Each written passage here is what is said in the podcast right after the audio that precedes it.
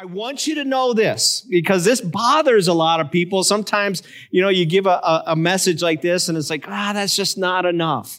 And then you read a lot of books, and that's just not enough. And you just study and research, and it's like, ah, just, it's still not enough. And, and, and sometimes when you're just trying to figure out God intellectually, it doesn't always make sense. You need to apply your heart. You need to apply your heart. That's why we call it faith. And Isaiah says this, the prophet Isaiah, God speaks to him and he says, For just as the, the heavens are higher than the earth, so my ways are higher than your ways, and my thoughts are higher than your thoughts. I heard about this police department uh, locally, and they were so excited because they got this grant, and they got this grant uh, for a new drone system that they were going to use. And so they were the first time I, I, thousands of dollars were invested into this drone, and and sure enough, they're so excited, and they've been trained in how to do it, and it lifts off. And it's hovering, and it's great, and all of a sudden it's leaving, and I'm not telling it to leave. Where is it going? Where is it going? Where's the drone going? Where is it going? and they, the, there was a disconnect. Somehow the drone got disengaged from the controller and, and it, the drone has still not been found as of yet. and eventually, I, I, assumed it ran out of batteries and it, and it crashed. And that's what happens to us as we talk about this subject today. We're talking about the Bible. Is the Bible legit? And I think there's a lot of people, their lives are kind of spinning out of control. They're just kind of up there and then just running out of batteries because they're completely disengaged with what God has to say to them. And finally, they, their life is in a crash or in a tailspin and they're wondering, how in the world did I wind up in this place? So today's top, the, the topic today, the question is, is the, the, is the Bible legit? Is it legit? Is, is it reliable? And I, I, I, found this story here. There's a story of this guy, he, he's on an airplane, and uh, this, this gentleman is an atheist, and he's sitting next to this, this little girl, and, and, and she decided she wanted to bring her, her story Bible with her to read on the airplane.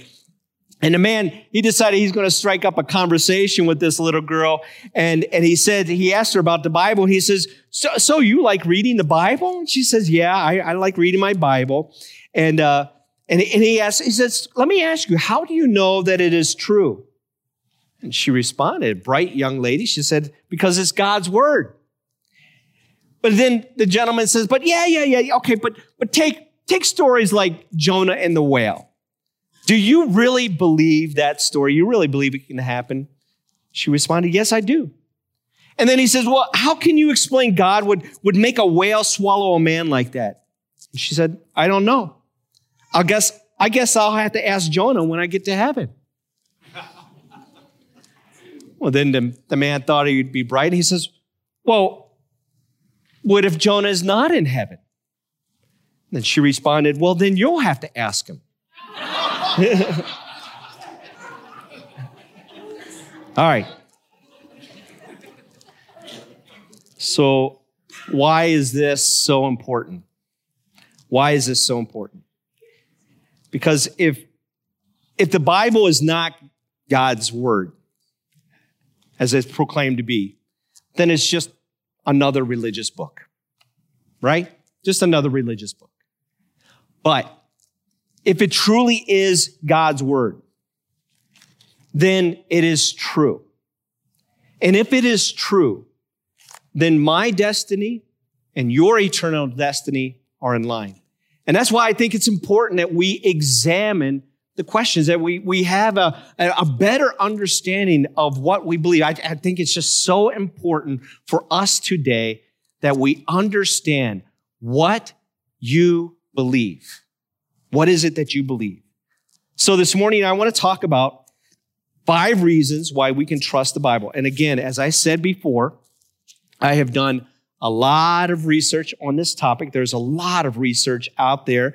And I, want to give some credit to some of the people that, that I had talked to, or a resource Josh McDowell, a great uh, apologist who does studies on this, uh, a, a, preacher by the name of Craig Groeschel, Rick Warren, et cetera, et cetera, et cetera. So I, I just want to give them the credit for a lot of the resources that I'm using this morning.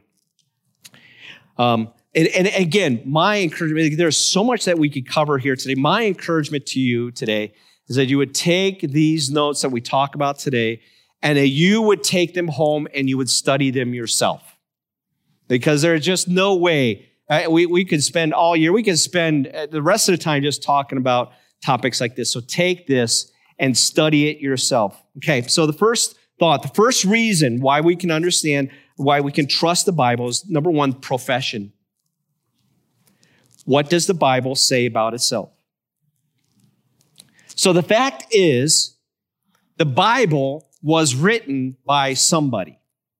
The question is, who, who was that somebody? And, and so the question could be, well, we got one of three choices here, whether the Bible was written by good men or it was written by bad men or women who just wanted to just kind of mess with people's minds, or it really was written by God.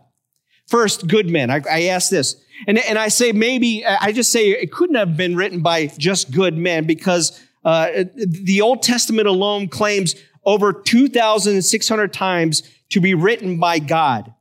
And I think it's inconceivable that good men would lie about the same subject 2,600 times. Could it have been written by bad men? And I would say no, because bad men would not write a book that continually lifts men and women to the highest plane of morality and purity when we know we don't see that in God's word. Have you ever just did a study of God's word? All of the superheroes that you read about in the Bible and these, a lot of these superheroes had a lot of super problems and made a lot of super mistakes. And so the only, the only alternative is that the Bible truly was written by God. And since the Bible was written by God, it's reliable and true. And God himself is reliable and true. And we can put our trust in him. Look at this passage here in 2 Timothy 3, 16 and 17. The apostle Paul is talking to the young man Timothy and he says this, all scripture is God breathed and it is useful for teaching. But not only that, it's good for, it's useful for rebuking, correcting, and training in righteousness so that the servant of God may be thoroughly equipped for every good work. This is, this is a, a, a, guide for living. This is, this is equipment here. Spiritual equipping comes through God's word. The word, the, the Greek word is theo Penustis. I love how I just butcher the Greek, which means to, it is divinely breathed or is given inspiration by God. So the Bible, the Bible itself professes that it is the Word of God, kind of like the Ohio State Buckeyes. This is the Word of God. I had to sneak that in there. All right. Number two, number two, production production, the five P's here. Did you know this? This is a fact that history cannot deny that the Bible, the how many of you have your Bibles with you this morning? You can hold up your smartphones too. If you have your Bible and your smartphone. Can I, can I just put a plug in here for just a quick second? I, I highlighted Pastor Craig Groeschel. How many of you have the book or, or, or the app, the YouVersion app? Y-O-U, if you write this down, write this down if you don't have it, Y-O-YouVersion.com. The U version app, I forget, the last time I had read, it had been up to 350 million downloads, and that was a couple years ago, throughout the world. And what it does is it, it has a, all, it's just as many of the translations as it can. Their purpose and their vision was to make the word, the Bible, known throughout the earth. And they are going at it. And I highly recommend it. The devotionals in there, the reading guides in there. It is a great, great resource. I'll say it one more t- time. youversion.com, Y-O-U version.com. Check it out. But the Bible, the Bible is the all-time best-selling book in all of history, even today, the Bible, the best selling book, that says something there. That says something. It is 66 different books written over a period of 1500 years, 13 di- written in three, 13 different countries and three different continents, three different languages, Hebrew, Greek, and Aramaic. It is 40 different human authors inspired by God. And check out some, check out who some of these authors were. These were kings. These were fishermen, priests, government officials, farmers, shepherds, doctors, politicians, statements, uh, uh, peasants, musicians, poets, and even tax collectors, IRS agents. Now we know, if, if, if you're not familiar with the, the Bible, it is broken into two parts. There is what is known as the Old Testament at the very beginning, and this is the this is before Christ, and the New Testament is the life of Christ and afterwards, yeah, afterwards and forward. All throughout the Bible, Jesus is the central figure. Just like this book is about Jesus. It leads up to his life and tell us what is going to happen with him in the future. This story, the, the story in this Bible is God himself. Listen, I love this. God himself became, an, eh, became a man in order to give us a clear understanding of who he is. And so I tell people, listen, if you're confused about God, if you're confused, we talked about this a few weeks ago, but if you're confused about who God is and the character of God, then do this. Just look at his son. Just look at Jesus. If you are confused about God, look at his son.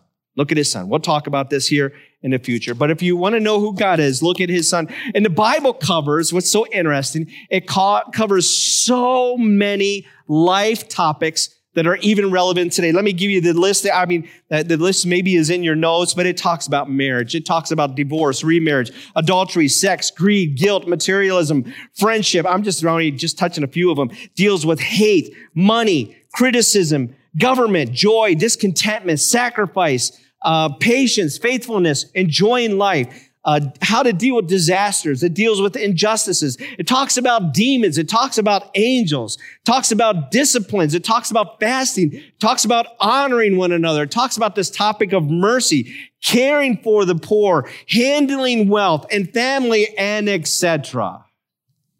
The Bible is relevant for today. Whatever you're going through today, I want you to know the, word of God speaks to that issue. And again, the storyline of the Bible as you go through it, it's consistent. It is consistent.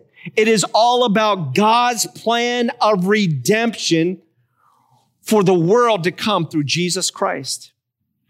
Redemption. How we can have peace with God, how we can, how it can be well with our soul through Jesus Christ, the Bible consistently tells us about this. Then the evidence, just read through the through many of the, the people who were evident, who saw Jesus and experienced him. You look at their lives. You look at somebody, and I talked about this, this gentleman before, one of my favorite characters in the Bible, Matthew, a tax collector. And Jesus says, Come follow me. And there was a life transformation. Back in those days, if you were a tax collector, that's like you being connected with the mafia. It really, I mean, it seriously, it is, you are, man, that is bad news. You are corrupt. You are warped. You have no conscience whatsoever. And Jesus invites this man to come follow him and his life is changed. And a matter of fact, he surrenders, he gives up his life as a Christ follower. We look at people like James and Jude, the brothers of Jesus, who, as Jesus was on the earth, they were just like, ah, I'm not buying it. How many of you, brothers and sisters, like, yeah, he's always shooting off in the mouth, trying to be somebody that he's not. That was kind of their attitude towards Jesus. And then they saw their brother put up on a cross that caught their attention. But you know what really caught their attention? The resurrection. The resurrection of Jesus. That changed and transformed their lives. Read about James and Jude. It's in the New Testament. Read about their story. And then we read about this man named Paul, and formerly known as Saul. We, we, we read about this murderous man, this, is religious fundamentalists who hated, hated Christians. All of you people who raised your hand earlier, if you're a Christ follower, you know what, you know what Paul would have done? He would have like, take a picture, take a picture, take a picture. I am going to hunt these people down. That's what he did. And then he had an encounter with the living Jesus and it changed him. No, it transformed his life. And do you know this? The, the New Testament is, it's up to three fourths of the New Testament is written by this man named Paul. So we talk about the evidence of a changed life. Let's talk about the third P here preservation. So, how accurate are the biblical copies? And again, a lot of research that is out there, and I encourage you to do research on this topic a little bit more. But let's compare the Bible to some other historical writings. And I had to do my research on these. So there's this, there's, and some of you in college or maybe in high school, you did uh, some reading uh, by this man, this uh, uh man by the name of Homer. He is the most accepted non-biblical historical writing around. It is the, the book, the Iliad. And it is the most famous of all ancient Greece, written in 800 BC. We have over 640 copies of this manuscript, a copy of this book. So again, let's just kind of 600, 600 and uh, 800 BC before Christ and we have 64 copies of this. And nobody doubts its content. It's like, wow, this is, do, do you think you believe that Homer wrote this book? Absolutely. Well, how do you know? Well, we have the manuscript, manuscripts, and they all line up. We, as a matter of fact, we have over 640 manuscripts, and they're, they're all in alignment. Oh, okay. There we go. There's this gentleman by the name of Tacitus and he is widely regarded as the greatest Roman historian by modern scholars today. He is the primary source of all Roman history. So he, he, what we know about Roman history, you go to Tacitus. He is the resource. Go to him. And why, why, why do we trust him? Well, we have 20 manuscripts from him, from his writings way back in the day, and they're all in alignment. Plato's Republic, an, an ancient Greek philosopher. Nobody doubts Plato's resources because this, because he was an ancient Greek philosopher. We have seven of his manuscripts and they're all in alignment. Aristotle, same thing. Five of his manuscripts. We do not doubt Aristotle and many of the teachings in schools and colleges today by him. And we trust this resource, five, five of his manuscripts. Caesar's Gallic Wars, famous uh, Roman emperor 10 of his manuscripts. The New Testament. How can we trust? How do we know that it's so reliable? How can we trust this? If it, and so if we use this, you know how many manuscripts that we have discovered of the New Testament? Anybody want to take a guess? We have discovered over 24,000 manuscripts. All of them in alignment. All of them in alignment. People ask, well, why, why, why were there, by the way, why were there so many manuscripts written in the New Testament? Do you realize what, what, what, what Jesus did when he died on the cross? Okay, for us as Christ followers, that's, that's a big deal. But you know what solidified this deal? Do you know what caught people's attention? His resurrection. That changed the earth. That changed the earth. That and the, and, and the outpouring of the Holy Spirit, it changed the world. Changed the world. And, and, and all of a sudden, the Roman Empire is, is being changed and transformed, and they're hungry for this knowledge. And so these writers are getting together and they're writing these copies with this complete discipline. And, and you can get into to, to studying all this, but they're writing the word of God because there is such hunger for his word. Do you realize today that for the New Testament, there are 5,500 existing ancient manuscripts of the New Testament? They have been studied over and over and over and over and over again. And they're still all in alignment. So I, I, say to you today, if we cannot trust, listen to me, if the bottom line, what, I, what I'd say about this, if we cannot trust the New Testament, how can we trust all of those other ancient writings? How, how, how, can, you, how can you say we trust them, they only have a few manuscripts, and not trust the New Testament? So we, we have the number four, proven historically accurate. Proven historically accurate.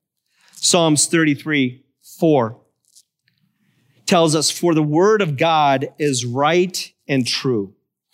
Dr. Nelson Glueck, Glueck uh, a, a historical archaeologist, says, Scores of archaeological findings have been made which confirm in clear outline or in exact detail historical statements in the Bible. And by the same token, proper evaluation of biblical descriptions has often led to amazing discoveries. So uh, there's, there's a historical fact here that has been found. In 1952, the historian by the name of Steve Sanders said that there is a test. There's three tests of historical accuracy to evaluate a, document's authenticity. First of all, he says there is an eternal test. The question is, do the writers of the Bible claim their writings are true?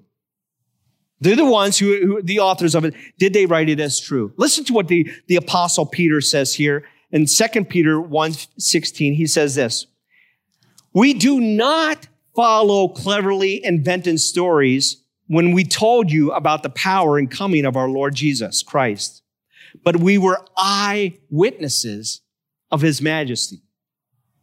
We were there. We're, we're not making this up. We were there. We, we, we saw the miracles. We saw his death on the cross and we saw him three days later and he was alive. And we saw him afterwards. We're not making this up. You see, the, writ- the New Testament was written between 47 and 95 AD. And so during that time, there would have been multiple, I mean, we're talking multiple of people who said, no, no, no, no, no you're, you're lying. Peter, James, you guys are lying. You guys, Matthew, Mark, Luke, John, you guys are making that up. Everybody, yeah, yeah, yeah, yeah. Everybody knows you guys are lying. It would have been the greatest conspiracy of its time. We know that that didn't happen. Again, the apostle John tells us this in 1 John 1, 1 and 3. That which was from the beginning, which we have heard, which we have seen with our own eyes, which we have looked at, at our, and our hands have touched. This we proclaim concerning the word of life. We proclaim to you that we have seen and heard. We were there. It happened. And there is no line. There are no, no TV cameras, no t- TV reporters say, Hey, can you tell us why you're lying to everybody?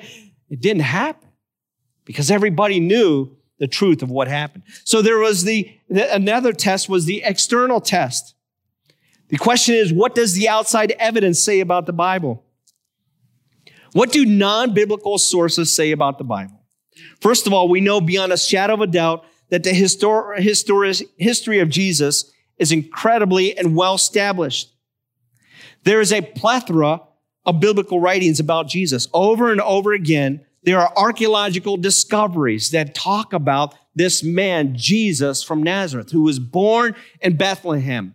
And he lived a life and he did, he was crucified upon a cross. Dr. Nelson Glueck, again, the, probably the greatest modern authority on Israeli archaeology said this. He says, it may be stated categorically that no archaeological discovery has ever controverted a biblical reference. Did you catch that? Nothing, nothing that we have found contradicts what has been said and written in this word. We can't find it. It's not, and trust me, you know the world in which we live in today. There are plenty of people who are trying to do just that. And then there's the bibliography test. that is the question how well, how well were the original documents translated to today? Every manuscript that has been discovered throughout the centuries align with each other. They are in alignment. Let me continue in. There is the prophets, the, the issue of prophecy. Listen again what Second Peter says here. It says, above all, you must realize that no prophecy in scripture ever came from the prophet's own understanding or from human initiative. No, those prophets were moved by the Holy Spirit and they spoke from God. Well, what is prophecy? Prophecy is this. God speaks to man. God speaks to man.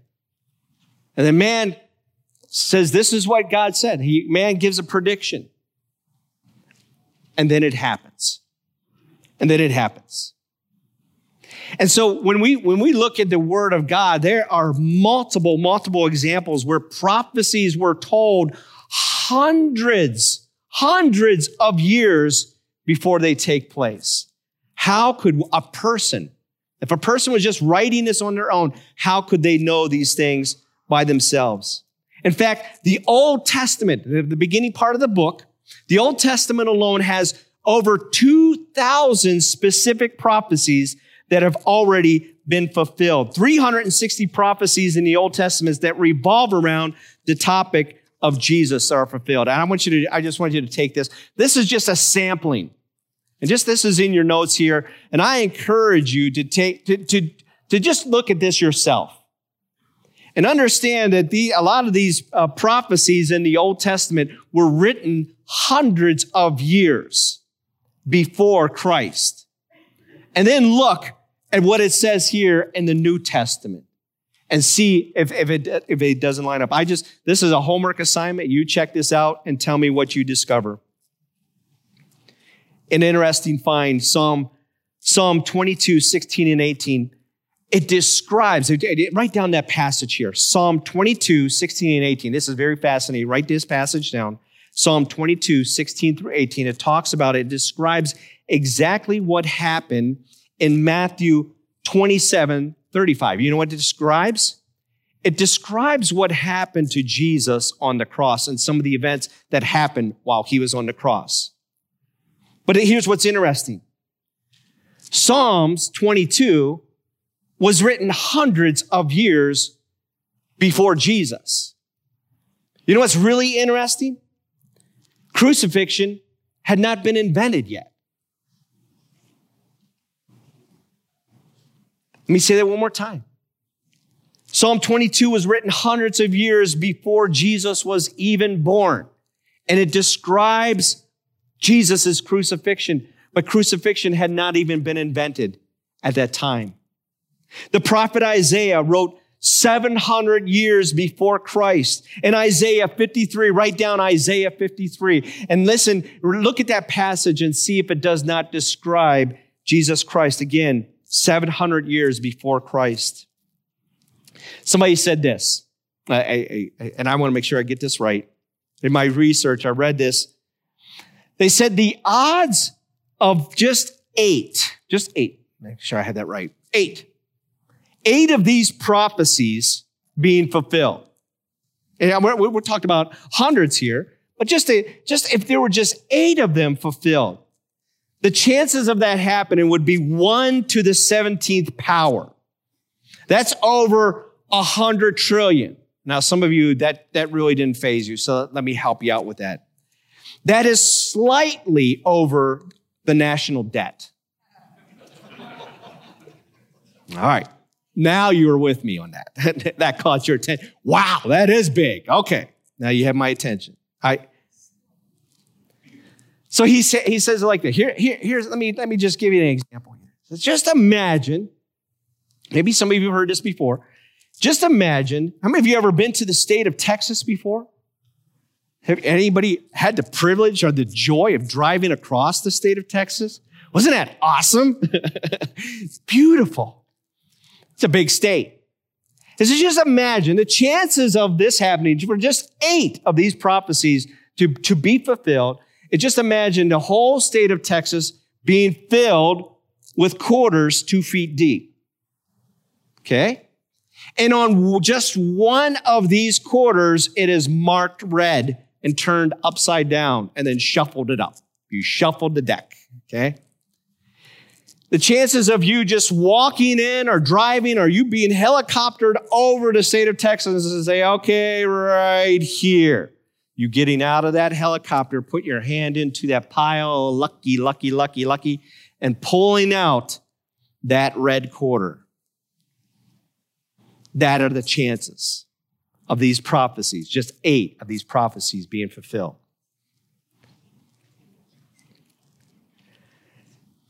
Number five, personal testimony. Psalm 119, 105 says this. He says, The word is a lamp to guide my feet and a light for my path. All around the world, Michael, I'm sure you and Elizabeth have run into encounters when people got hold of the Word of God, it changed them. It just, I'm not, I don't want to make this up, but it changed them. All around the world, people are hungry for the Word of God. And it's changing them, it's transforming them. The Bible has transforming power. How do I know this? Well, I want to first read Hebrews 4:12. The writer of Hebrews says this, for the word of God is alive and it's powerful. It is sharper than the sharpest two-edged sword, cutting between the soul and spirit, between joint and marrow. It exposes our innermost thoughts and desires. This book is spiritual. It convicts. It challenges. It speaks. It heals. The Bible, as the, the writer of Hebrews says, that it is spiritually alive.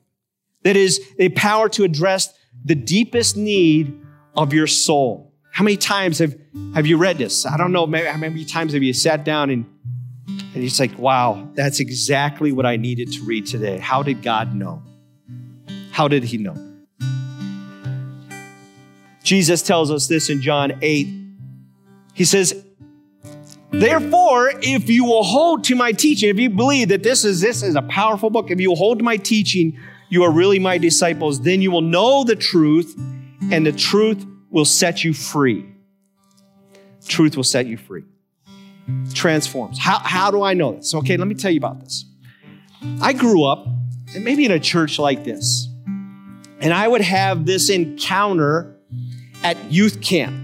Maybe some of you can relate to this. I grew up in a church like this and I would go to youth camp and man, I would have these great spiritual encounters with God and God would just speak to my life. How many of you, maybe that's happened to you in church?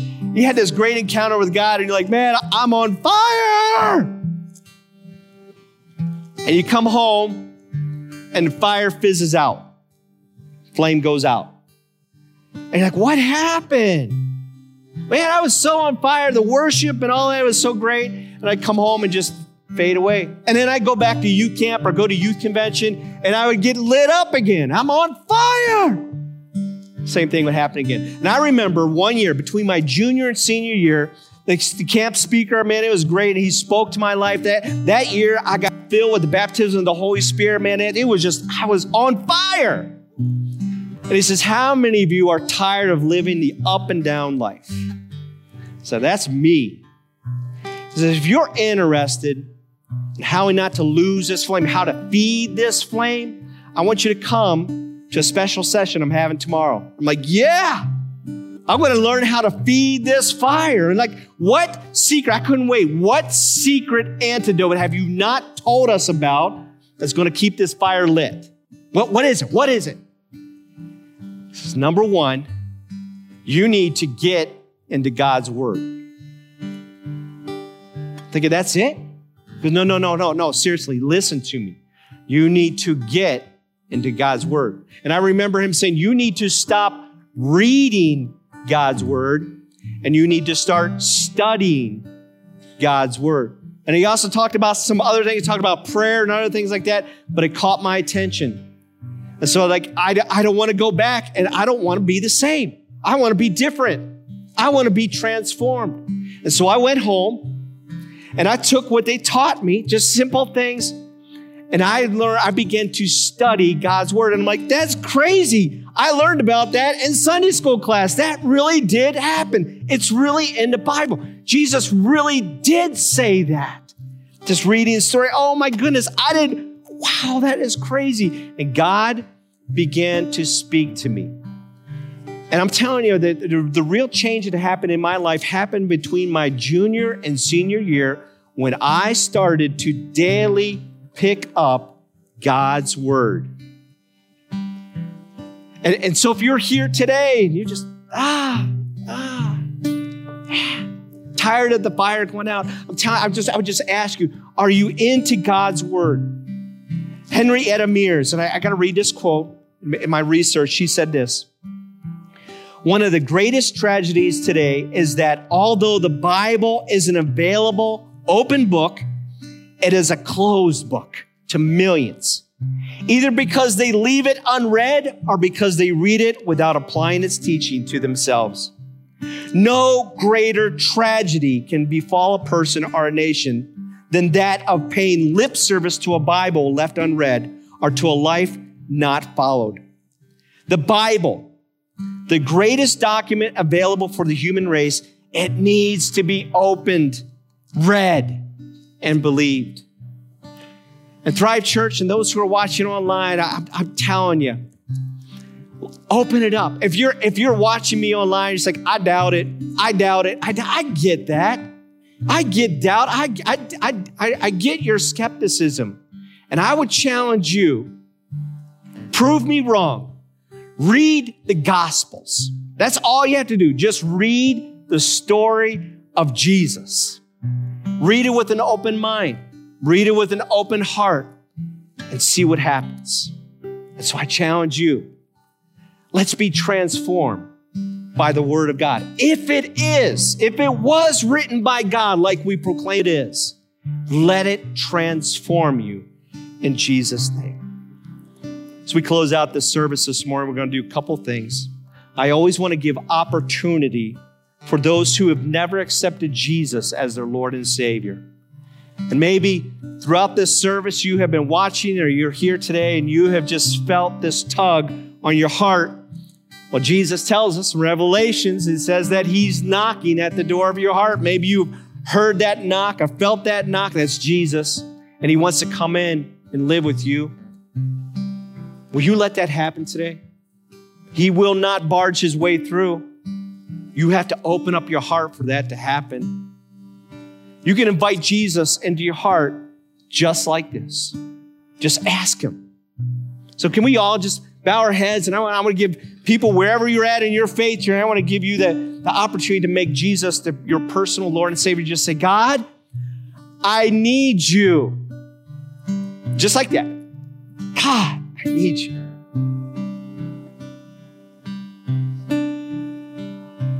I'm inviting your spirit to come and live inside of me. I'm asking you to forgive me of my sins. I ask that you would change me from the inside out because I cannot change myself. As the pastor was just talking about, transform me, God. I want to I want it to be well with my soul. So today I'm choosing today to follow you.